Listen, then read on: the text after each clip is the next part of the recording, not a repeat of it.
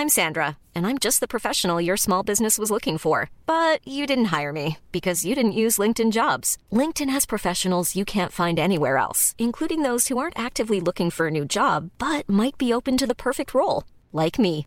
In a given month, over 70% of LinkedIn users don't visit other leading job sites. So if you're not looking on LinkedIn, you'll miss out on great candidates like Sandra. Start hiring professionals like a professional. Post your free job on linkedin.com/people today.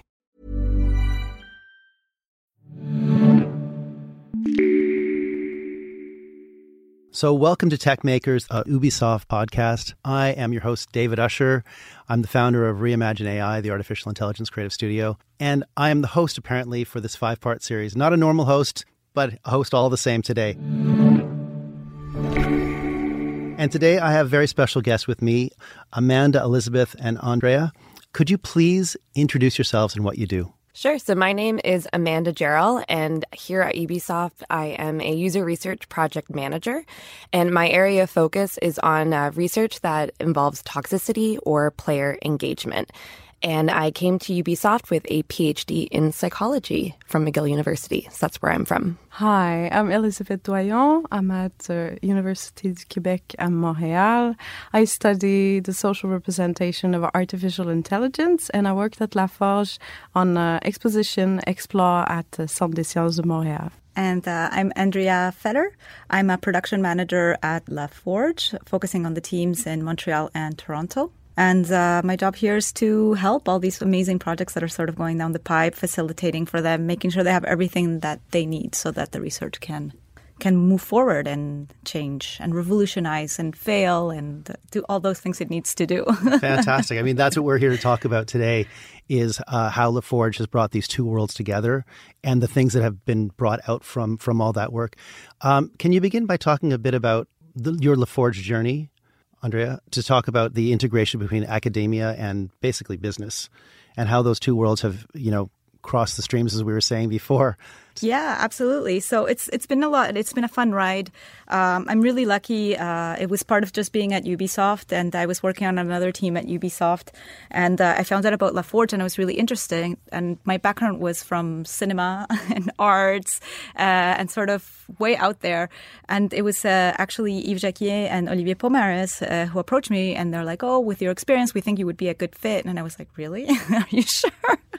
Uh, so they brought me on the team, and that's sort of what LaForge Forge is about is bringing people from all these backgrounds uh, and bringing them together, whether you're a student, uh, an intern, a specialist in the field, or an expert in the field from academia, to sort of bring together into a hub and make everyone work together to look at all these points of view.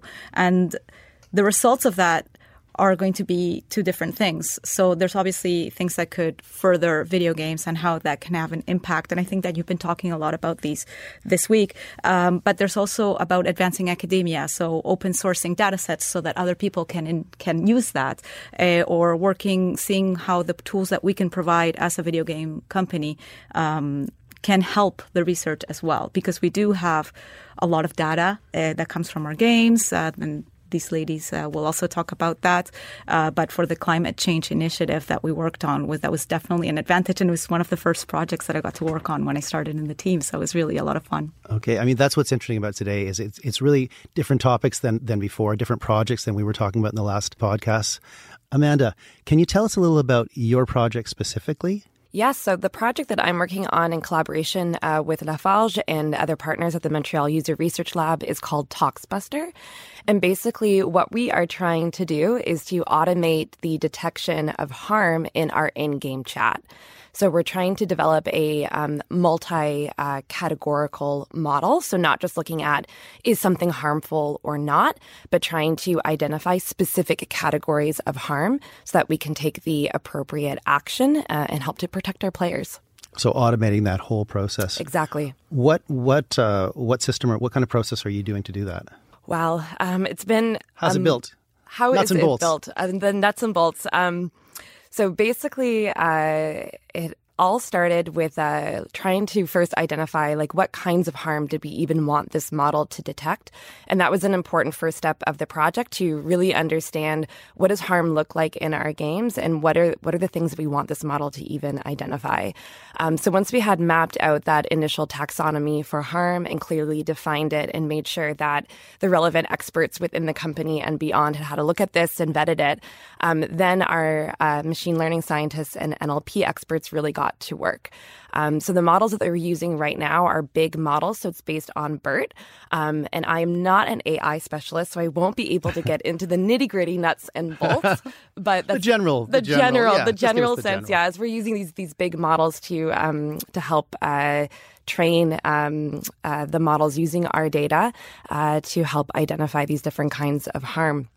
And a really important step in the project uh, was, uh, as Andrea mentioned, we have lots of data. So we have mountains and mountains of chat data, but that alone is not enough to train these models. We first have to uh, find examples of what this harm actually looks like.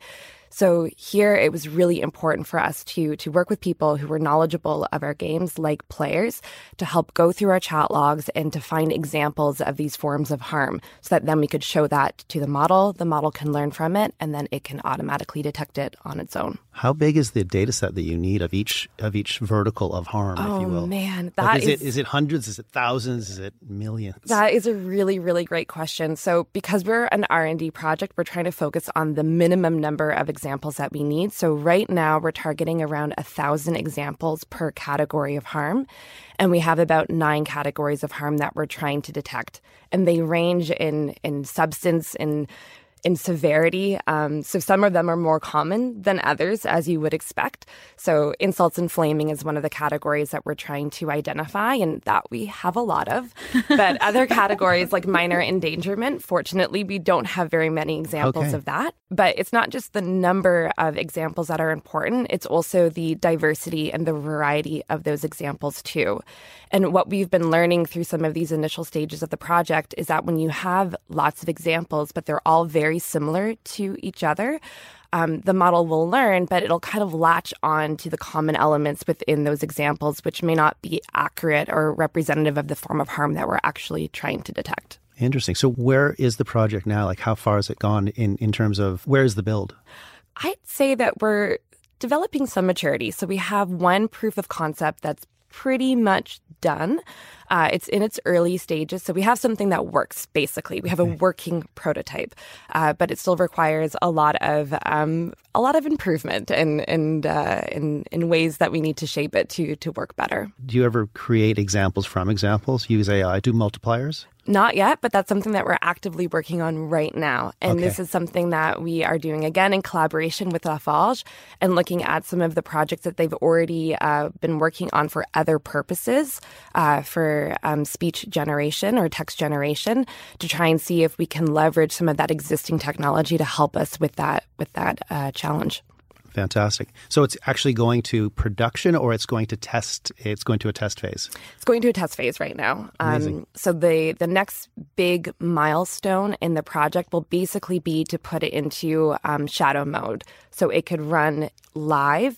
Um, but hidden so that it's not ac- like not taking action or making decisions or anything along those lines in live production, but so that we can compare it in parallel to our existing solutions to be able to come up with a better one-to-one benchmark um, to see how we are doing uh, based on what we have so far. Amazing. Elizabeth, could you tell us a little bit about your project, please? Yeah, for sure. Our project, I can't call it my project because there's so many talented people that worked on it and I just came to cross the finish line, get all the glory. I mean, I had the best place to be. So our project was to was to create a game, small, a small application to try to teach children from age 6 to 12 what is reinforcement learning, which is a type of AI. So our challenge was uh, multiple. There were multiple challenge because uh, the technology was done. I arrived when everything was pretty much working. They created a modified version of a beautiful game with a rich environment in San Francisco to make a car learn by itself okay learn to drive and now we need to understand how does reinforcement learning actually teach the car how to drive. How do we do that? So the idea was to try to make some of the parameters of uh, the reinforcement learning algorithm available for children. And the most important one, but without explaining much of it, just making the game out of it, have the children get an intuitive and empirical experiment of how reinforcement learning works when they change something, when they change how far the car can see, when they change uh, what sort of brake does the car have. So all of these notions, quite complex actually in the cognitive sense, are passed through actual experiment playfully within a game that's beautiful, that is well made, and completely professional. So it's a great project. I was not the only one to work on it. We worked with coders, we worked with multiple teams. There was team involved in the graphic, in the sound, and I, I just got all the glory. Oh, fantastic. What's the output of the data that you're get, collecting from the kids playing the game? Or is it have- playing we- itself? We, are not collecting data. We actually played a little bit of magic. okay. Okay, so we had um, a prototype, which was, as prototypes are, very finicky, uh, very sophisticated, and very finicky. So we had to translate that finicky prototype, which is mm, working most of the time for most of the command we do, and try and package all of this into a more robust technology. So something like a museum wouldn't have to maintain it, wouldn't have to restart the algorithm multiple times a day. So we did a little bit of magic and we simply run thousands of training models. We train thousands of models first to learn what are the variables that give us behavior that can be comparable that can be okay is it the same is it a good driver is it a bad driver what's in the middle what happens if you only have the handbrake? How does a car learn by itself how to drive without the regular brake and only the handbrake? What happens if the car can't see very far? What happens if we give a lot of rewards for speed? So all of those, the variable that we needed to extract from all the experiment, and we simply captured videos Okay. a lot of them. so we could make available into a easy to manage UI with a couple of buttons and the whole program has like 140 words explaining the whole reinforcement learning. okay. wow. So that those were the challenge uh, we had to face and it has to be fun. And what have the kids said about the game? I think they liked it a lot. Well, the test, we run multiple tests and they liked it a lot. And we made it quite easy to like it because most of the training model, as you would expect from learning to drive, are pretty bad at it. They're pretty comically bad at it. So they make a lot of accident, accidents and lots of crash and they can't turn and there are all kinds of behavior and only a few uh, specific parameters will give you a good driving uh, self-driving car. Some of them are extremely funny to watch. So the output, the game, is very fun to play with a child or an adult. Is this game in the world right now? Yes, it is. Where do you where do you play this game? at the Centre des Sciences de Montréal. So the Science Center in Montreal in the Old Port.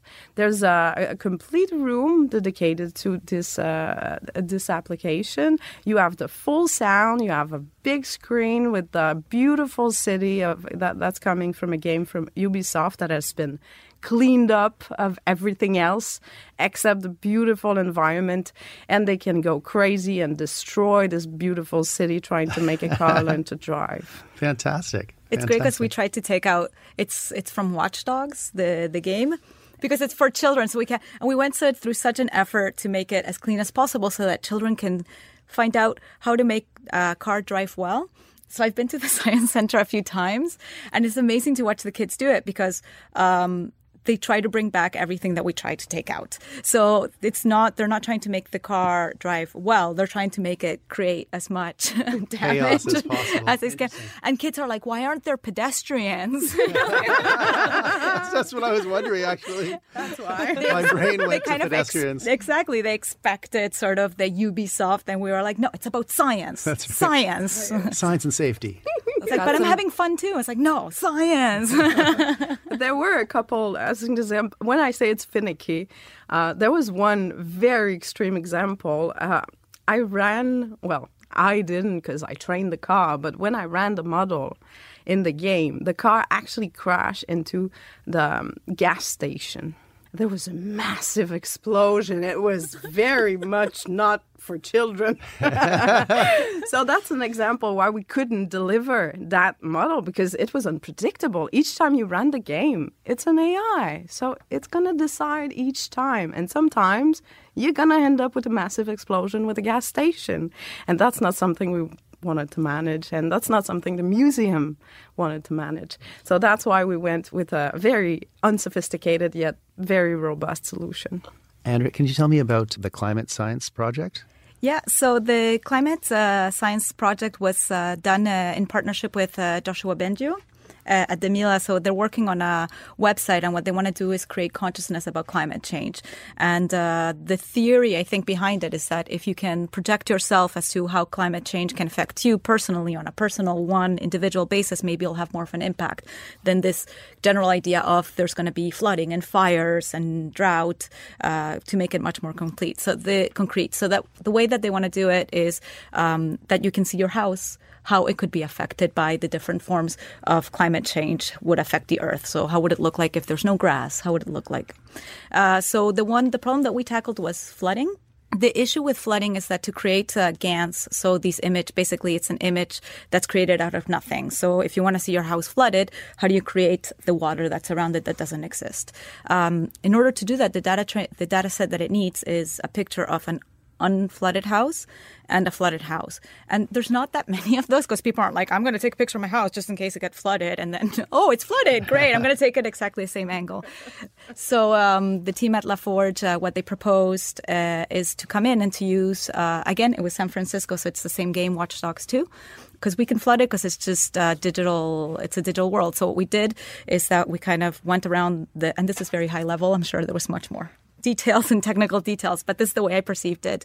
Um, you drove around the city of San Francisco, you took pictures of the different places, and then we uh, virtually flooded the city, which we can do because it's in a game, uh, and then we took the same pictures, and that's what it served as the data sets. And with the data set, the pictures that it was producing, they were more than three times more believable uh, in the testing than without the data set. Is it, and it's running on a, a Google Maps it's Is running it? on a website from the Mila. So oh, from the Mila. Okay. Yeah, yeah. No, so, no. but when you're when you're looking at your home, yeah. Is that from? Is that is yeah? That it's Google it's Map layover. Exactly. Right. Exactly. So I've you can go the, and I've look seen at the site for sure. Yeah, it's a lot. I flooded my house, and, and it was great because we went with the students. Uh, we took like a tour around Ubisoft, and we took a bunch of pictures of the Ubisoft. So we have so many flooded pictures of the Ubisoft building in Saint Laurent, and uh, we were like, "Oh, we want to see this part of Montreal flooded," and we go and take a picture and test it, and it, it was it was really a lot of fun to see it and to see how it it you can use an engine and, or a game that is solely used for entertainment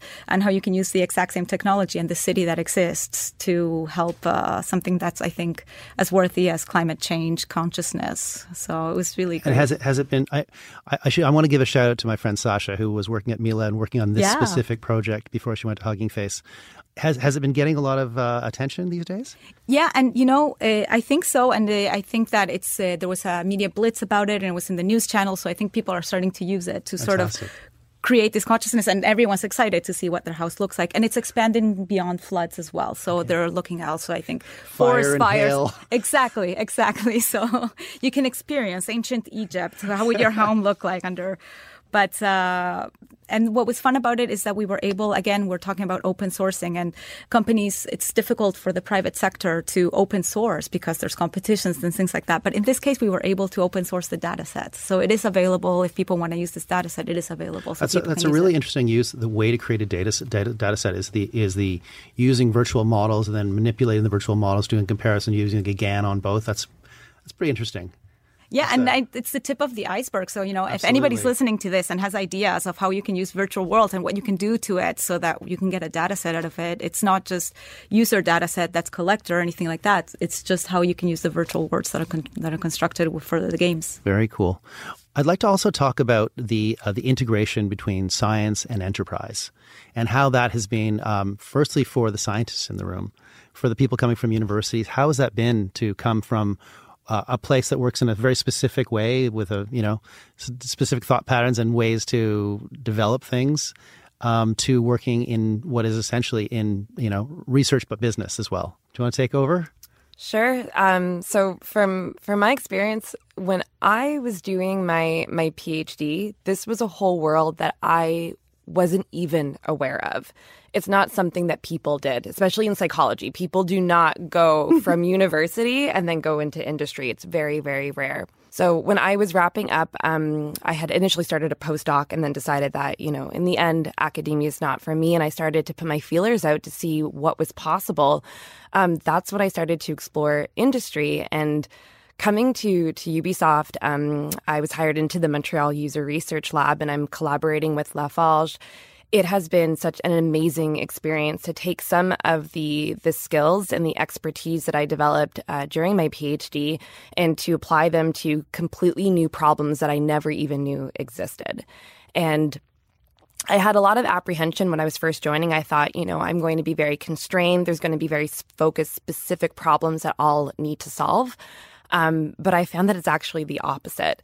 That here in this environment, I have exposure to so many different complex, challenging problems that I can play with and get to collaborate with really amazing people and strong experts in so many different fields to try and address these these issues. So I, I couldn't be happier. Oh, amazing! That's a that's a that's a ringing endorsement. Elizabeth. Well, I would say those are very different worlds.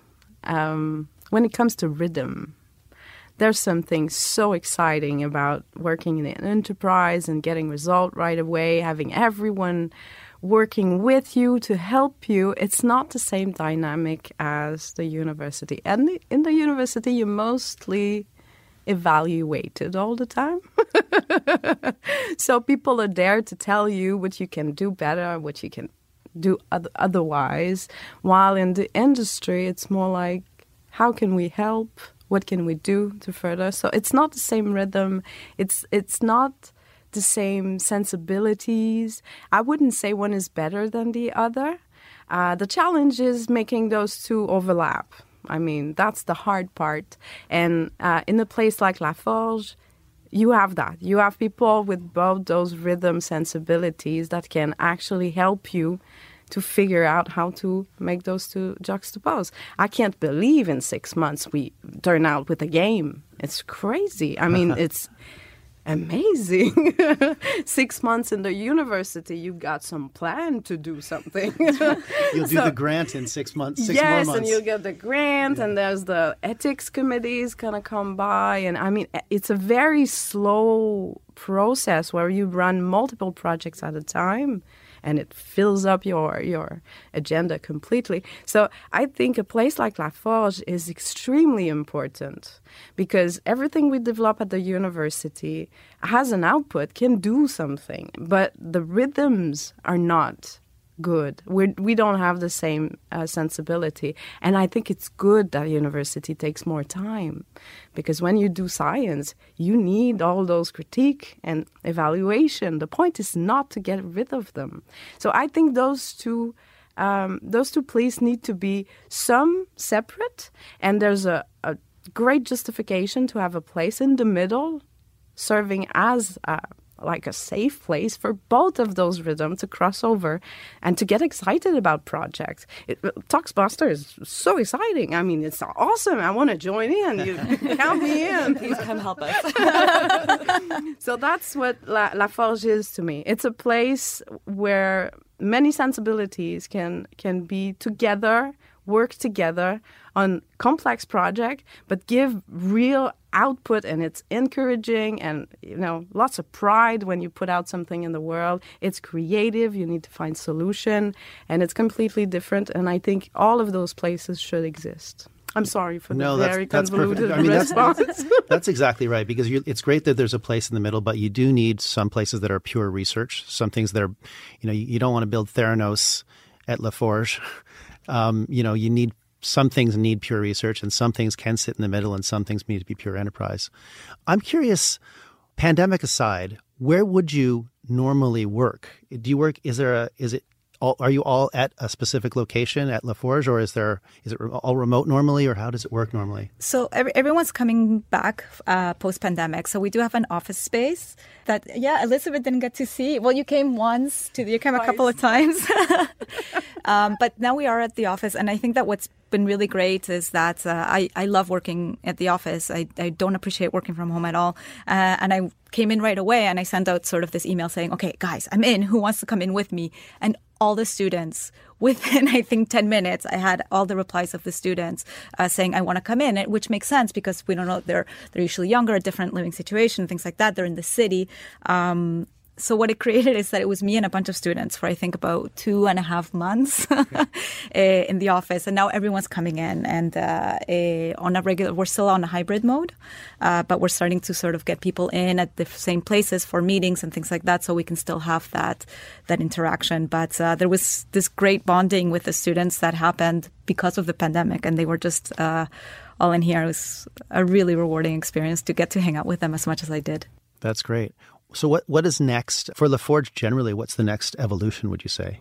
Well, uh, it is growing. Uh, so there's now offices uh, around the world. So something that started in Montreal, it turned five, and then it just like exploded all over the world. So there's an office uh, that's in Bordeaux, France. Uh, there's office in China, in Shanghai and Chengdu um, and there's another one in Toronto. So uh, I think that's incredible because what it's creating is uh, even more partnerships with different universities and with different students that come with different cultural baggage. Uh, so that's really exciting. Not to mention the expertise from the different scientists that are coming in and working full time because there's the students, but there's also the researchers, and of course the business aspect of it because now we can interact with games that maybe we would have less access to before, um, and all the Ubisoft offices from around the world also have different expertise that they can bring in. So it's been really exciting these past few months to sort of see everything growing that way. And I think it's exciting for all the levels. So it's really exciting for the students, because they have an outreach that they didn't have before. Uh, also, students coming in from different universities around the world. We're getting so many profiles from everywhere. Uh, but the scientists and even the people working on the games, they now we can now collaborate more efficiently. Fantastic. And on that, I just want to say thank you very much for coming. A really interesting conversation. I'll see you again soon around the city, I'm sure. Thank you so much. Thanks. Thank, thank you. you.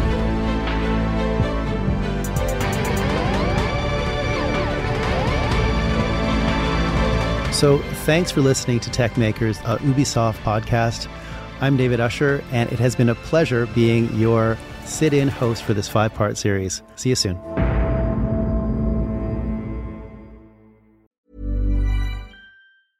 Hi, I'm Daniel, founder of Pretty Litter. Did you know cats tend to hide symptoms of sickness and pain? I learned this the hard way after losing my cat, Gingy. So I created Pretty Litter, a health monitoring litter that helps detect early signs of illness by changing colors, saving you money and potentially your cat's life. Pretty Litter is veterinarian developed, and it's the easiest way to keep tabs on your fur baby's health right at home. Go to prettylitter.com and use code ACAST for 20% off your first order and a free cat toy. Terms and conditions apply. See site for details.